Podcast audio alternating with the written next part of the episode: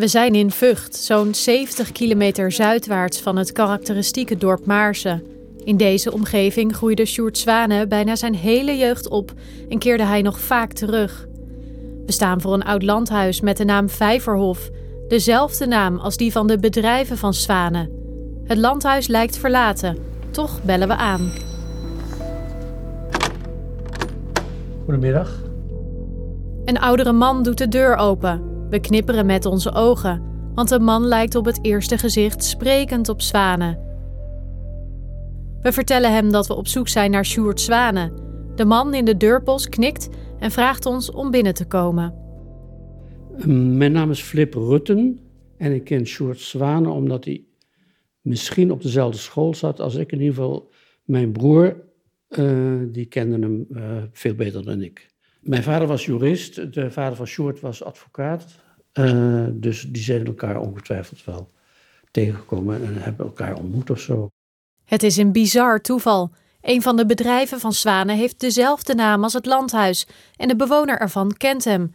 De 79-jarige Flip geeft aan dat het inmiddels wel lang geleden is. Hij graaft wat verder in zijn geheugen en vertelt ons dat Zwanen vroeger een antiekdiefstal heeft gepleegd toen hij nog minderjarig was. Er is ooit ook een inbraak geweest van de buren van mijn ouders. Dat, eh, was in het huis, ook een landhuis, Wargashuizen.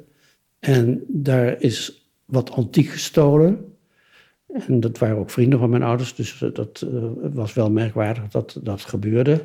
Ik weet in ieder geval wat van tinnen kandelaars of andere voorwerpen van tin. Tin was toen heel geliefd.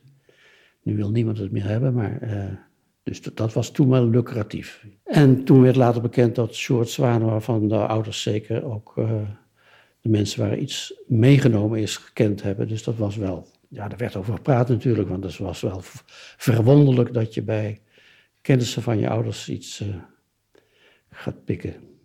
Flip vertelt het warrig, maar wat hij hier eigenlijk zegt is dat het gaat om een antiekdiefstal in Vught bij vrienden van de ouders van Zwanen. Zwanen pleegde met minstens twee anderen de inbraak. Hij is voor de diefstal gearresteerd, maar krijgt voor zover we weten geen gevangenisstraf. Wat we wel weten is dat Zwanen niet lang daarna naar een dure particuliere school is gestuurd, waar in die tijd orde en tucht centraal staan. We vermoeden dat dat de straf is die hem toen is opgelegd. Het gaat om instituut Blankenstein in Utrecht.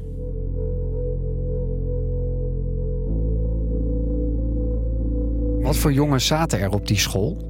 Ja, de jongens vanuit de families die dat konden betalen. Niet per se welgesteld, maar in ieder geval wel die de mogelijkheid hadden om dat soort geld uit te geven. Om uh, die onwillige jongelui uh, te laten uh, slagen. Je hoort een oud schoolgenoot. Hij weet nog goed hoe Zwanen in 1972 werd aangepakt door hoofdmeester Ad Blankenstein. toen hij een keer een grote mond gaf. Sjoerd was de enige die is in de eerste les die ik van Blankenstein had van de trap afgesleurd. Nou, hij riep iets en hou me te goede wat hij riep. Maar het was in ieder geval niet aardig bedoeld. En uh, Blankenstein vroeg dat nog één, twee keer. Wat zei je? Nou, hij wou geen antwoord meer geven. Heeft hem in zijn, uh, in zijn kraag gevat. En hem door de klas gesleurd en van de trap geduwd. En de volgende dag kwam hij dan weliswaar heel overdreven, maar kwam hij wel met stokken op kantoor.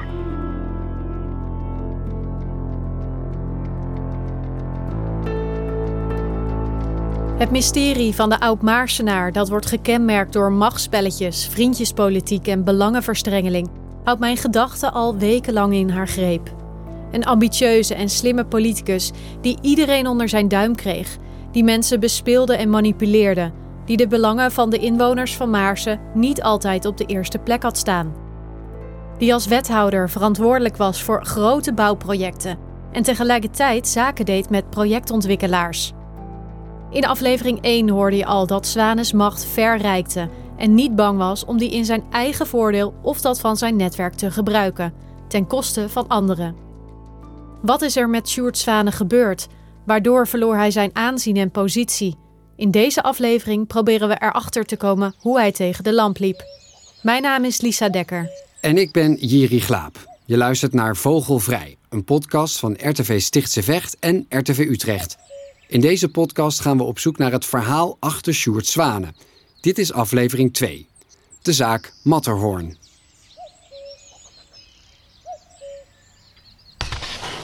Al wekenlang zijn we met ons onderzoek bezig. Via via krijgen we een archief in handen. Het zijn dus vier multimappen vol en nog een hele bubs losse papieren. Ja. En welke map heb jij? De map commercieel telefoneren. Mooi. Ik begin met de Office Center. Het is typisch zo'n doos van zolder, vol stof en dode insecten. We bladeren door de dikke mappen vol met documenten, waarvan sommige vertrouwelijk. Uittreksels van de Kamer van Koophandel, rapporten, krantenartikelen en onderlinge correspondentie. Van mensen die zwanen het liefst zien vertrekken, omdat ze vermoeden dat er iets niet klopt. Handgeschreven brief. Uit 1998 is dit. Geachte heer, bijgaand infopakket. De BV's van Zwaan heb ik nog niet bekeken. Vijfhof Holding BV, Mapon BV. Daar verwacht ik niets, omdat ze te dicht bij hem staan. Wel hoor ik geruis dat hij belangen heeft bij B. Vanos en zijn vrouw aandelen in het Maarsens bouwbedrijf. Ik hoop dat we wat boven water kunnen krijgen. Ik lees ook mailwisselingen tussen wethouders. Uh, wat voor vervolg geven we op de discussie over de wachtgeldregeling van Zwaan? En dan even verderop, omdat het niet uit te leggen is dat iemand met 14 BV's geen inkomsten heeft. Dat is ook gek, toch? Ja, hier mensen waren echt boos, hè? Ja, hallo. Uiteraard ben ik ervoor in om mijn bijdrage te doen om Maarsen van dit ettergezwel te verlossen. En ik dank je voor de gelegenheid die je mij ervoor biedt. Ik heb hier de anonieme brief gevonden met alle luchtfoto's. Oh, dat is, gewoon, dat is eigenlijk gewoon de brief, hè? Dit is de brief. Graag willen wij als bezorgde en verontwaardigde groep bewoners van Maarsen en omgeving het volgende onder uw aandacht brengen. Omdat klokkenluiders nog steeds geen goede bescherming genieten, moeten wij dit helaas op deze onsympathieke manier doen. Toen in 1995 middels een anonieme melding uitkwam dat de heer Zwane als ex-wethouder ruimtelijke ordening en raadslid voor de VVD illegaal gebouwd bleek te hebben, sloeg hij wild om zich heen en schakelde politie en recherche in om erachter te komen wie de anonieme melding had gedaan. Zo, dus hij wilde ook wel heel graag achter die anonieme burgers komen. En daarom waren deze mensen dus ook eigenlijk bang dat ze er misschien wel de politie achter zich aan zouden krijgen. In 2003 reageerde Zwane zelf op de anonieme aantijgingen in een interview met RTV Utrecht. Wat vindt u er nou van dat iemand zoiets doet? Ik vind het vreselijk. Ik vind het, uh, uh, waarom ga je niet de openbare confrontatie aan? Er zijn allerlei mogelijkheden om eerst te checken of waar is wat je beweert. En dat uh, vind ik vrij ernstig. Dat is een misselijkmakende manier van optreden. Maar goed, we hebben ermee te maken. Naar aanleiding van de anonieme brief start de gemeente Maarsen een onderzoek. Een reeks aan belastende dossiers wordt onderzocht. Zo zou de politicus Zwane een schuur op een landgoed hebben omgebouwd, zonder vergunning. Een schimmige koop en verkoop op één dag van een landgoed met een miljoenenwaarde hebben gefaciliteerd. Voor zakenman Parelberg zou hij hebben bemiddeld bij de aankoop van een stuk land van de gemeente. Hij zou ook de belangen hebben behartigd van een ander vooraanstaand inwoner uit Maarsen. En een zakelijke band met bouwbedrijf Westermeijer en vastgoedonderneming Condor Wessels projecten wordt onderzocht. Oh, hier natuurlijk. Het hele rapport. Heldere grenzen. Wat zijn de conclusies uit het rapport? Nou, het onderzoek was gericht op de vraag of er sprake is van onoorbare feiten. Uh, procedurefouten, belangenverstrengelingen en oneigenlijk gebruik of misbruik van positie. Er zijn verder geen onoorbare feiten gebleken. Dus hij wordt eigenlijk vrijgepleit in dit onderzoek? Hij wordt niet uh, vrij, niet helemaal vrijgepleit. Die commissie zegt ook wel van ja, als we dit uh, of dat uh, nog moeten onderzoeken, dan moeten we eigenlijk de, de bevoegdheden hebben van het OM. En precies dat gaat gebeuren. Want het rapport Heldere Grenzen trekt ook de aandacht van de FIOD en de Rijksrecherche. Mijn naam is Roy. Ik ben rechercheur en tegenwoordig ook projectleider bij de FIOD. Tegenwoordig dan in Amsterdam. Voorheen was ik rechercheur bij de FIOD in Alkmaar. En van daaruit ben ik betrokken geweest bij het onderzoek dat heette Matterhorn. Roy is rechercheur bij de FIOD, de opsporingsdienst van de Belastingdienst. Als rechercheur volgt hij geldsporen van verdachten. Omdat Roy dat nu nog steeds doet, maken we zijn achternaam voor zijn eigen veiligheid niet bekend. U heeft meerdere zaken in uw loopbaan natuurlijk gehad. Is dit er nou eentje die eruit springt? Dit is wel een van de zaken die eruit springt, zeker wel. Ja, om een paar redenen. Uh, een van de eerste reden die me te binnen schiet is natuurlijk de afloop. En dat is ook wel een van de redenen, denk ik, dat ik uh, dat we hier zitten of hier met z'n allen zitten. Namelijk dat het gaat om iemand die op enig moment spoorloos verdwenen is. En dat geeft toch wel een bijzonder iets. Maar dat is na het onderzoek. Maar gedurende het onderzoek hadden we ook wel een aantal dingen die best wel bijzonder waren. Ook omdat dit een van de eerste onderzoeken, zo niet het eerste onderzoek is geweest van de FIOD, samen met de Rijksrecherche, moet ik onmiddellijk bij zeggen, tegen een uh, ja, politiek bestuurder in, uh, in Nederland. En als ik me ook niet vergis, is hij de eerste die daarvoor veroordeeld is. Want daarvoor waren er nog geen politiek bestuurders die veroordeeld zijn voor corruptie. Misschien wel voor andere dingen, maar niet voor corruptie. Hoe kwam de rechercheur Zwanen op het spoor? Het is een toevallige samenloop van omstandigheden. Want zoals jullie wellicht weten, in ongeveer, dat zal geweest zijn, 2005 is er een onderzoek geweest vanuit de gemeente zelf, gemeente Maasen zelf. Dat heette, meen ik, uh, Heldere Grenzen, dat uh, rapport dat verschenen is. En in dat rapport kwam de naam van meneer Zwanen weer prominent naar voren. En deze meneer die was al vaak in de publiciteit geweest. En er is er binnen de Belastingdienst een bepaald team, dat heet uh, Travi. Die kijken breder dan alleen maar naar belastingaangifte en kijken ook naar signaal in media. Die zijn er ingedoken en kwamen toen zoveel dingen tegen dat ze het gewoon moesten melden van hier is een vermoeden van strafbare feiten. Weet u wat ze concreet tegenkwamen? Ja, zij uh, hadden het verhaal gehoord over een lening van een projectontwikkelaar. Dat was toen destijds de familie uh, Westermeijer. Uh, en die zou een lening verstrekt hebben aan Sjoerd Zwaan, of een vennootschap van meneer Zwanen. Een grondig onderzoek naar de financiën van Zwanen, zijn bedrijven en andere hoofdrolspelers volgt. Je ziet in dit geval een lening naar zijn onderneming gaan, naar zijn vennootschap, van een projectontwikkelaar. Die had een afkoopsom betaald aan ja, meneer Westermeijer. Vervolgens gaat het als een lening naar meneer Zwanen. En dan komt een aflossing bij met een hele dubieuze omschrijving. Dan kom je nog op het punt met meneer Parelberg, waar die een pluk uh, aandelen aan verkocht had. De helft van een, van een best leuke onderneming voor een veel te laag bedrag, althans op papier. We zagen dat meneer Zwanen ook ja, valse facturen had opgemaakt. Althans, die zijn uiteindelijk door de rechtbank ook als vals aangemerkt. Ieder redelijk denkend mens kijkt hiernaar en heeft hier zijn vraagtekens bij. Dit moet je onderzoeken. Dan heb je een vermoeden, maar nog niet het bewijs. We doen even een stapje terug. In Maarsen rond het jaar 2000 ligt een verdorven en verlaten terrein waar eerst een fabriek stond. Het plan van de gemeente Maarsen is om het hele terrein om te toveren tot een wijk vol woningen. Een wijk met de naam Opburen. Maar de grond is ernstig vervuild en moet worden gesaneerd. Condor Wessels Projecten neemt als projectontwikkelaar deze taak op zich. We lezen in de leveringsakte dat Condor Wessels het vervuilde terrein voor ruim 8 miljoen euro koopt. Dat is nog exclusief de saneringskosten van zo'n 24 miljoen euro. Ook Zwanen is bij het project betrokken. We vinden opmerkelijke aantekeningen in het archief dat we in handen kregen. Nou hier, hier staat eigenlijk het knooppunt van belangen van Sjoerd Zwanen als privépersoon, ondernemer, raadslid, wethouder en statenlid staat hier eenmaal uitgeschreven. En hoe ging dat dan bij het DSM-terrein? Het raadslid Sjoerd Zwanen stuurt het proces tussen de ontwikkelaar Condor Wessels en de gemeente. Het raadslid en tevens voorzitter van het politiek overleg zorgt er tevens voor dat de coalitiepartijen akkoord gaan. Dan, de wethouder, inmiddels wethouder Sjoerd Zwanen, ontwikkelt een bestemmingsplan Maarse Zuid, op maat gesneden voor de projectontwikkelaar.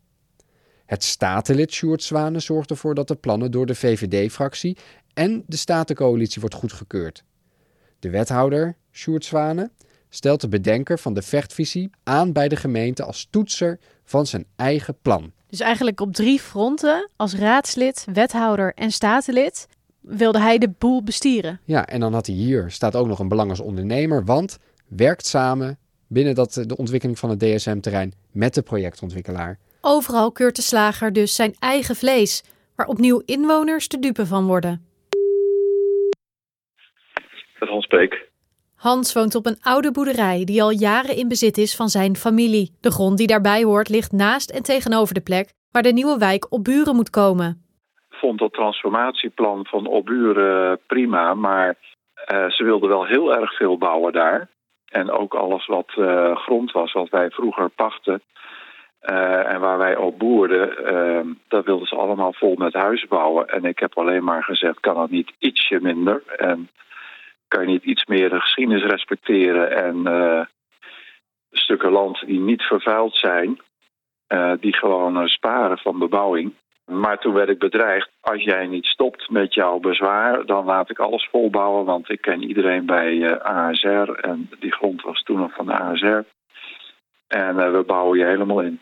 Nou ja, hij was echt de Machiavelli die gewoon de hele boel naar zijn hand wist te zetten. En iedereen tegen elkaar wist uit te spelen. Dus ook andere politici waren totaal niet tegen hem opgewassen.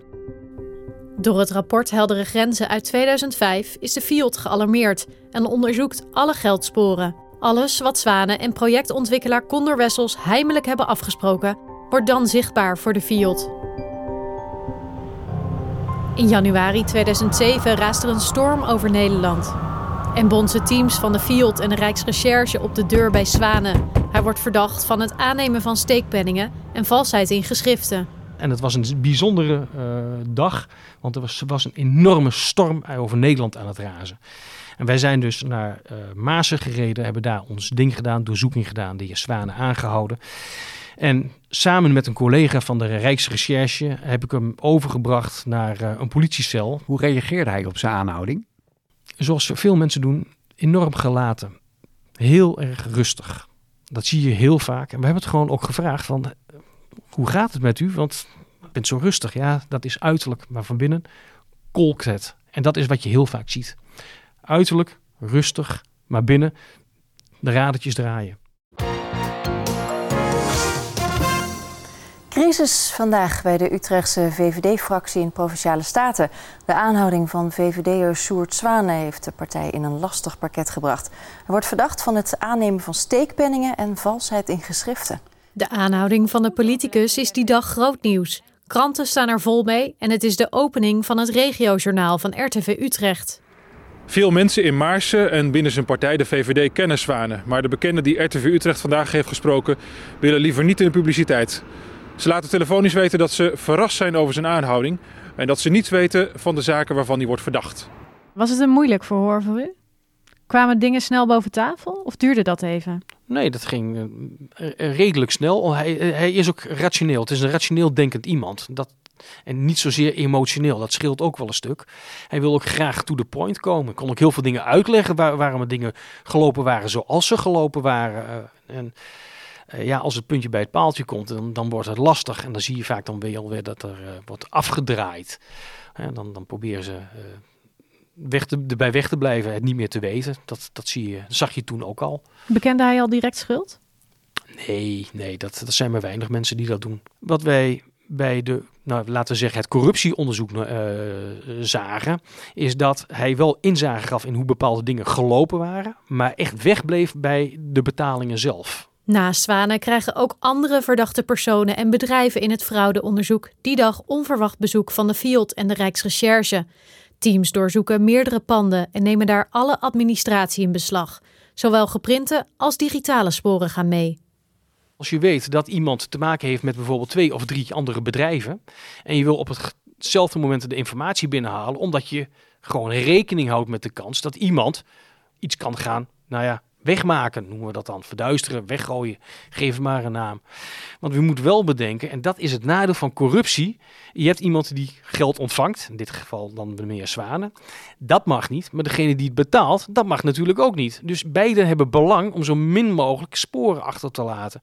Dat blijkt een goede inschatting van de rechercheur, want er is wel degelijk mogelijk bewijs verduisterd, tipt een informant hem. Totdat wij op enig moment een signaal kregen dat er wellicht nog mogelijk sprake zou kunnen zijn van een computer elders. En wij zijn naar dat elders geweest. Ik kan helaas niet alles vertellen. Ik zit ook een beetje met geheimhouding. Dus uh, daar zijn wij naartoe gegaan en gevraagd van het schijnt dat hier een computer staat of heeft gestaan die gebruikt is door meneer Zwanen. Klopt dat? Nou ja, dat liep allemaal een klein beetje moeizaam. Uiteindelijk was het antwoord ja, dat klopt. Toen kregen we de computer, keken erin en zagen dat er geen harde schijf in zat. Met wat doorpraten hebben wij te horen gekregen dat die harde schijf inderdaad in de vecht gegooid zou zijn. En van wie hoorde u dat dan? Dat kan ik je niet vertellen. Dat is uh, informatie. Ik, wil, wil veel vertellen, maar dat kan ik je niet vertellen. Maar ik kan bevestigen dat dit gezegd is door die persoon. Ja, hij is in de uh, vecht ge uh, gegooid, deze schijf. En toen hebben wij gevraagd, en waar is dat dan gebeurd? En deze persoon die heeft dat ook uitgelegd en ook voorgedaan hoe er gegooid is, zodat we ook wisten welke kant hij opging. Dus ja, prima, dan gaan wij uh, kijken hoe we hem toch boven water kunnen krijgen. Dus die persoon was erbij op het moment dat Sjoerd Zwane gooide? Uh, ik heb niet gezegd dat Sjoerd Zwane heeft gegooid. Duikers van de politie gaan vervolgens op zoek in de rivier de Vecht. Ze hopen de operatie in stilte uit te voeren. Nou, echt het hele dorp liep uit. Want er kwam een gigantische politieboot in een stukje afgesloten vecht. Nou, en de duikers die gingen in het water. En de hele media, plaatselijke media liep al uit. Toen was er geen houden meer aan. Dan kun je moeilijk ontkennen dat er wat in het water ligt. Zij hebben dus ook gekeken hoe is er gegooid. Hebben lijnen uitgezet, zijn gaan duiken. En ik geloof na een uur of anderhalf maximaal. Jawel hoor, dreef iemand in het water en die hield wat omhoog. En dat was er aan de schijf. Dus die is inderdaad bo letterlijk boven water gekomen. Het lijkt een unieke vondst met belastend materiaal, maar niets is minder waar. Volgens het Openbaar Ministerie is de schijf onbruikbaar als bewijs. Er zou namelijk niks op hebben gestaan. Na drie dagen van verhoor laat de rechercheur Zwanen uiteindelijk vrij. En na die drie dagen hadden wij de meeste van onze dingen allemaal wel gedaan. Wij hadden allemaal personen eromheen gehoord die we op dat moment nodig vonden. We hadden onze onderzoeken gedaan. Wij hadden hem verhoord. Hij had op, twee punten het min of meer toegegeven. Op het andere punt dachten we, daar kunnen we langer voor gaan vasthouden. Mm, gaat hij niet, niet mee door de bocht komen. Dus we moeten het van andere dingen hebben. En dan wordt er gewoon besloten na drie dagen je mag weer gaan. Je blijft verdachte. Het onderzoek is niet klaar, maar je bent weer vrij.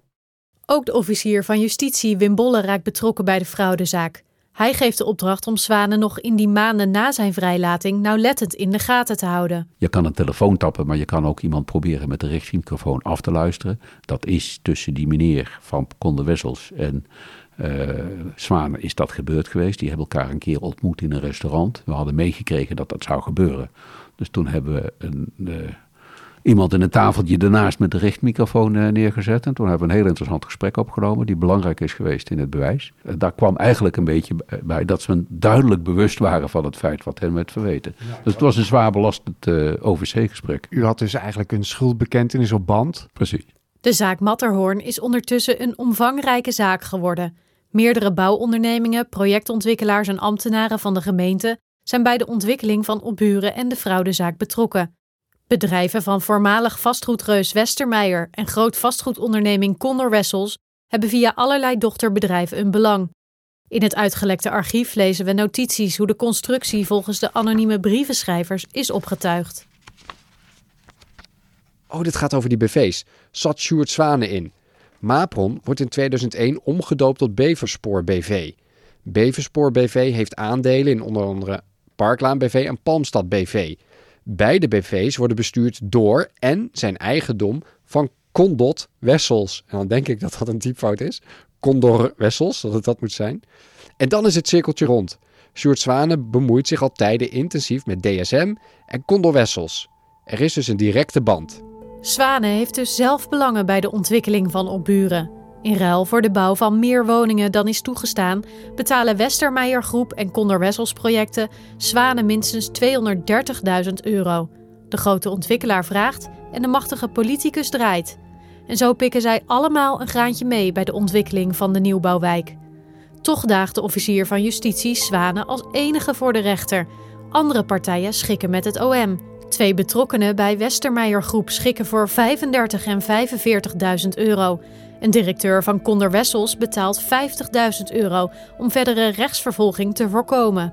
Er waren ook uh, bouwondernemingen bij betrokken. En waarom is er dan geschikt met hen en is Sjoerd Zwanen voor de rechter gekomen?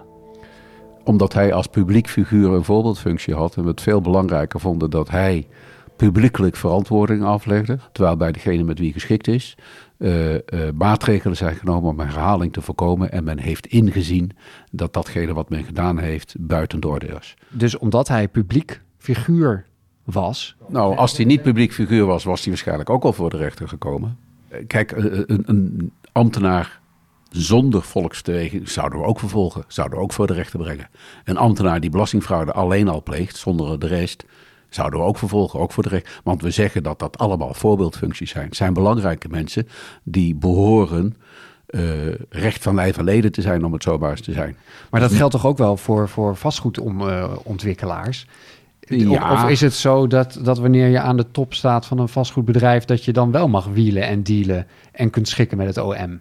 Wielen en dealen, dat vind ik uh, iets te ver Kopen gaan. of omkopen? Uh, de voorbeeldfunctie zit toch degene bij degene die omgekocht wordt, die zich laat omkopen.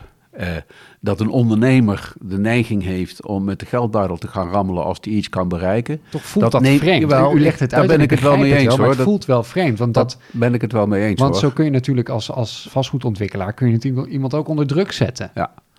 Ja, er zijn heel veel afwegingen waarom je uh, wat dat betreft moet gaan. Wat we in dit geval hebben gezegd, het betrof twee grote ondernemingen, best grote ondernemingen, waar veel mensen een rol speelden. Daar hebben we met sommigen van die mensen transacties gedaan, geschikt zoals je wil, uh, waarbij die mensen een boete hebben moeten betalen, een forse boete. En vervolgens hebben we het bedrijf ertoe gebracht om te zorgen dat zich herhaling niet kon voordoen in, de kader, in het kader van actieve omkoping. Ja, en, en is Sjoerd Zwanen in de zaak Matterhorn en alle verdachten die er, die er waren dan niet een beetje kop van Jut? Nee, hij is gewoon degene die uh, in ernstige mate tekort heeft geschoten in zijn publieke functie. We nemen contact op met een van de betrokken partijen in de zaak, Volker Wessels, het moederbedrijf van Condor Wessels projecten. Want welke maatregelen hebben zij getroffen om omkoping te voorkomen? En hoe zien zij hun rol in deze zaak? Ondanks herhaalde verzoeken willen ze niet reageren op de kwestie. Ze zeggen dat geen enkele werkmaatschappij van Volker Wessels ooit verdacht is geweest in de zaak en er geen schikking is getroffen waarbij afspraken zijn gemaakt over een compliance-programma. Ten aanzien van ex-medewerkers en hun betrokkenheid doet de vastgoedonderneming geen uitspraken.